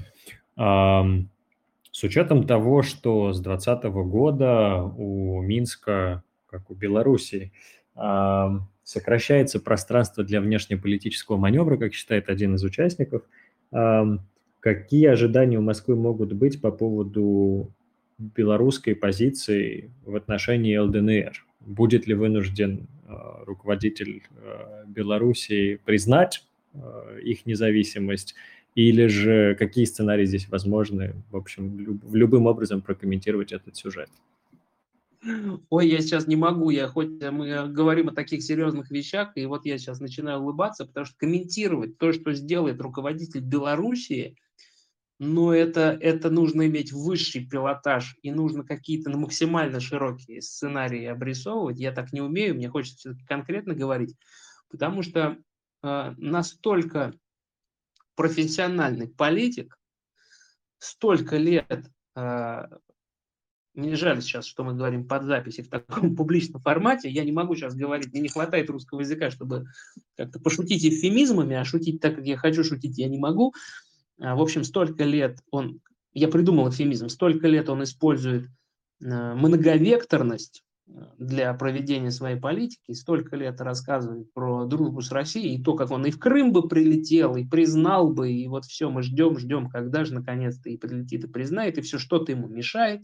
И несмотря на то, что в августе 20-го его очень сильно поддержали, насколько я понимаю, режим устоял прежде всего благодаря поддержке, даже не силовой, а поддержке дипломатической и, если хотите, сакрально властвующей со стороны Москвы, вот все никак это не случится. Поэтому для нас Беларусь, если по-серьезному говорить, это, конечно, ближайший союзник и объединенная система противоракетной обороны, и постоянные учения, и огромные средства, которые мы вливаем в белорусскую экономику, да и восприятие белорусов как вот прям в самом деле нации, наверное, самой близкой в мире нам.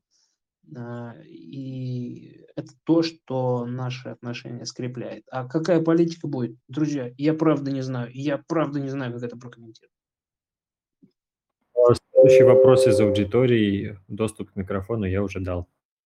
Да, спасибо. Добрый вечер, Алексей Александрович, слушатели. Меня зовут Артем Давыдов, я из МГИМО. Вот, поскольку у вас, как у эксперта, прогнозирующая способность намного выше, такой вопрос хотел задать, немного устремленный в будущее. Вот вчера с момента принятия Владимиром Владимировичем исторического, не боясь того слова, решения о признании ДНР и ЛНР, в медиапространстве прозвучало очень много интересных сценариев развития дальнейших событий. В частности, прозвучало предположение о возможном вхождении ДНР и ЛНР в союзное государство там, в горизонте текущего года. А далее уже даже звучат идеи о перспективах вхождения ДНР и ЛНР в Организацию договора о коллективной безопасности. И тогда вопрос уже встает о гарантиях безопасности не только от двух признанных республик, а всего союзного блока. Ну, предполагается, что в очередной раз это покажет для тех, кто там сомневался или не понял серьезности. Короче, вопрос, извините, да, мы... Да. Давайте к вопросу. Да, какова вероятность такого экстравагантного сценария и какие, видите, сдерживающие факторы или благоприятствующие? Спасибо. Я про вероятность докторскую написал с математическим моделированием и вынужден признать, что то, что показывала моя модель, не состоялось. В этом смысле мой прогноз не оправдался. И я не могу с вами говорить экспертно про вероятность. Я вижу скорее аргументы против, потому что и так в ОДКБ много сложностей. И так по линии Белоруссия-Армения или по линии Армения-Казахстан, естественно, из-за конфликта Армении с Азербайджаном. И мне сейчас не кажется очевидным вхождение этих государств в состав ОДКБ. Повторю простой тезис. Ничего в международке не бывает навсегда, ничего в международке не бывает никогда, но сейчас самая ближайшая задача, которую будут решать и руководство России, и население России, и жители этих республик, и руководство Украины, и население Украины, это достижение цели, которую описал Владимир Путин. то, что границы областей должны находиться под контролем Донецка и Луганска. Вот будет там большая война, не будет, вот это задача номер один. А принять их в ОДКБ, ну для чего? Чтобы потом иметь множественность угроз. Пока мне этот сценарий видится, ну, таким во многом фантастическим. У нас есть еще один вопрос из зала, пожалуйста. Добрый вечер, слышно? Да. Да, добрый вечер. Такой вопрос. Сохраняются ли какие-то возможности для нормализации отношений России и Украины, причем не просто нормализация, а выстраивание настоящих таких добрососедских отношений после признания ДНР и ЛНР? Если да, то в какой перспективе? И является ли для этого необходимым условием, так скажем, возврат всех этих территорий в состав Украины, может быть, возврат Крыма и выплаты каких-то компенсаций Украине, публичные извинения, или это возможно и без этого? Я видел, кто задавал вопрос. Я очень рад тебя слышать и видеть. Спасибо тебе за этот вопрос. Здесь будет мое любимое интеллектуальное упражнение, которое я, наверное, в каком-то смысле иезуитски предлагал армянам сделать. Представьте, что мы с вами находимся в 1945 году, например, где-нибудь 3 сентября, где-нибудь в Берлине. И я, прилетевший из будущего человек, говорю вам, что пройдет 40 лет, и мы будем не просто партнерами, мы будем дружить. Ну, наверное, мне сказали бы, что я сумасшедший, потому что вот-вот только закончилась самая страшная война в истории человечества, вот только что не реализован план ОСТ, план Барбаросса, не решен окончательно, слава богу, еврейский вопрос, и мы находимся в состоянии явных соперников и просто врагов. Но что-то такое произошло за эти годы, что позволило и русским, и немцам преодолеть эти травмы прошлого. Я убежден, что отношения нормализуются хотя бы до уровня простого соседства. Потому что в истории огромное количество стран. В Европе, история Европы – это вообще история резни на резне. И религиозные войны, вспомните. Но сейчас это страны, где мы можем сесть в машину и просто ездить без виз, да, и все в порядке. Вопрос Крыма не обсуждается. Крым – это неотъемлемая территория России. Насчет ЛДНР и мне хочется надеяться, что Минск может стать тем документом, ну или документ а-ля Минск может стать такой точкой примирения, точкой сборки, потому что я совершенно точно не ощущаю своими гражданами Украины, которые ходят в нацистском приветствии, руку вскидывают. Но те граждане, которые, может, даже не испытывают ностальгию по Советскому Союзу, но те мои, ну, наверное, я не побоюсь сказать, что мои товарищи, которые есть на Украине, которые при этом имеют там совершенно, ну, не антироссийскую позицию, но точно, это не позиция согласия со мной, но мы, слава богу, еще продолжаем говорить без оскорбления, а вежливо. Вот мне бы хотелось, чтобы эти люди не были отключены от коммуникации со мной, чтобы я мог туда приезжать, чтобы они ко мне могли приезжать без какой-то боязни. Поэтому мне хочется верить, что отношения России и Украины, даже несмотря на это признание, что они нормализуются. И я в это верю просто потому, что нет... То, что конфликт искусственный, я уже говорил об этом в начале. Религиозных противоречий нет, языковых противоречий. Ну, несмотря на то, что часть конфликта была продуцирована из-за языкового вопроса. Языкового вопроса внутри конфликта нет, потому что люди говорят на одном языке. Исторического конфликта тоже нет, скорее есть история объединения народов. Вот. И думать, что это навсегда, что это какое-то ужасное противостояние, ну, я бы тоже не стал. Пожалуй, финальный вопрос из аудитории. Я открываю доступ к микрофону, и, пожалуйста, очень коротко. Да. Добрый вечер. Меня зовут Амалия Акопова. Я благодарю за возможность задать вопрос. Если можно, два вопроса. Хочу поблагодарить за дискуссию. Я услышала для себя очень много полезных вещей, и мне этого действительно не хватало. Если можно, вот такой вопрос. Хотелось бы узнать про механизмы взаимодействия с русским миром на Украине в целом. Объясню, что имею в виду, конкретно я под выражением «русский мир», да, прежде всего русскоговорящих и думающих на русском языке граждан, безусловно, Украины, которые, возможно, видят тоже иное, какое-то иное для себя решение этого вопроса и которые, возможно, видели бы вообще другое продолжение существования и России, и Украины, и у них, возможно, есть какая-то альтернативная, такая более обоюдная, совместная какая-то, да, история дальнейшего существования в целом. И второй вопрос вот для меня показался очень важным, что вы сказали, что не стоит называть тех граждан России, у которых есть совершенно другая позиция, и по конфликту 2008 года между Грузией, Абхазией и Южной Осетией, и по событиям, которые произошли с Крымом в 2014 и сейчас, которые произошли с Донецком и с Луганском, что не стоит называть этих людей предателями. И вопрос вот какой.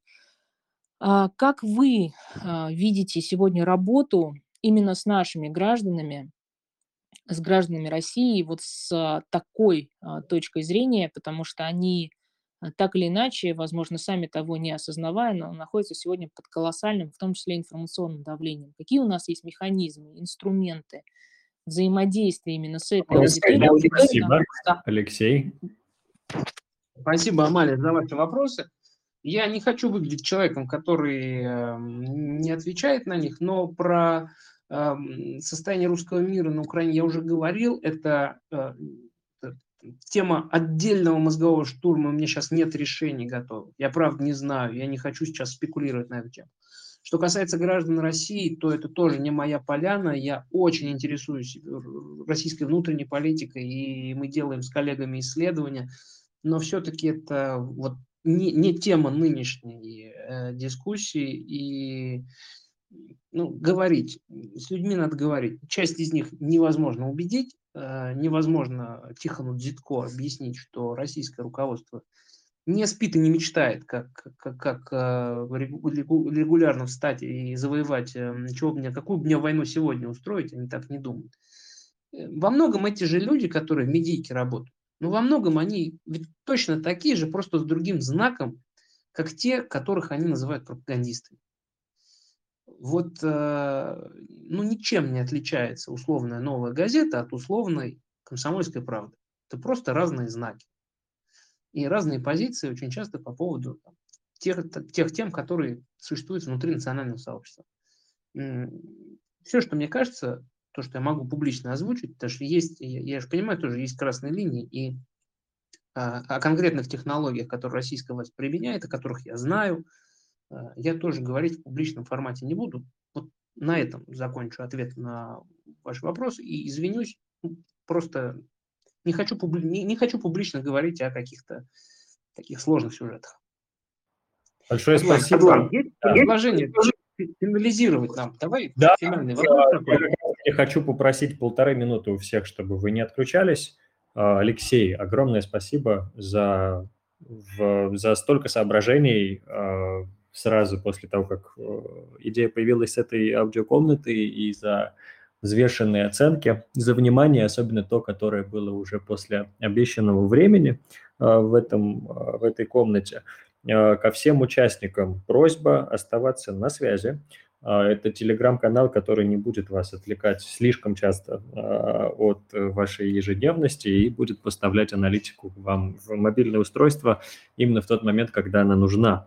Мы еженедельно будем стараться проводить аудиокомнаты по наиболее важным вопросам, на наш взгляд, и тем, которые в прессе активно обсуждаются, и тем, которые нам кажутся важнее, чем инфоповоды актуальной повестки медийной. Эта запись аудиокомнаты будет конвертирована в подкаст «Внешняя политика». Здесь же в Телеграме вы получите ссылку на аккаунт «Внешней политики» на разных платформах, где вы можете прослушать.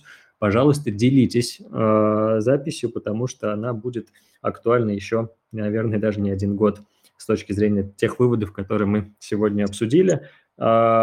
Скоро мы откроем свою внутреннюю рассылку, где делимся академическими исследованиями по различной международной тематике. Об этом вы тоже узнаете в Телеграм-канале, и будет возможность подписаться. Она будет еженедельная. На Фейсбуке и МГИМО мы делимся экспертными материалами, в Твиттере англоязычными материалами, и на Ютьюбе видеоверсия наших бесед, не всех, а тех, которые мы проводим очно в университете либо на конференциях. Вы тоже сможете посмотреть по разным темам международки, и в том числе предыдущие записи найдете для себя интересными по своей профессиональной специализации. Еще раз большое всем спасибо за то, что... Я успеваю полминуты? Да, ты успеваешь. Адлан Маргоев, иронист, подписывайтесь в Фейсбуке. Илья Крамник, специалист по флоту, подписывайтесь в телеге «Кот и кошка Крамника». Максим Сучков, американист, канал «Пост Америка». Доклад Александра Давыдова и Артема Соколова можете найти в телеграм-канале ИМИ. По-моему, про всех сказал. Подпишитесь обязательно на ИМИ МГИМО в Фейсбуке и в телеге. Мы делаем крутую международную аналитику. Я очень надеюсь на мир. Всем спасибо и всего вам доброго. Пока-пока. Пока-пока.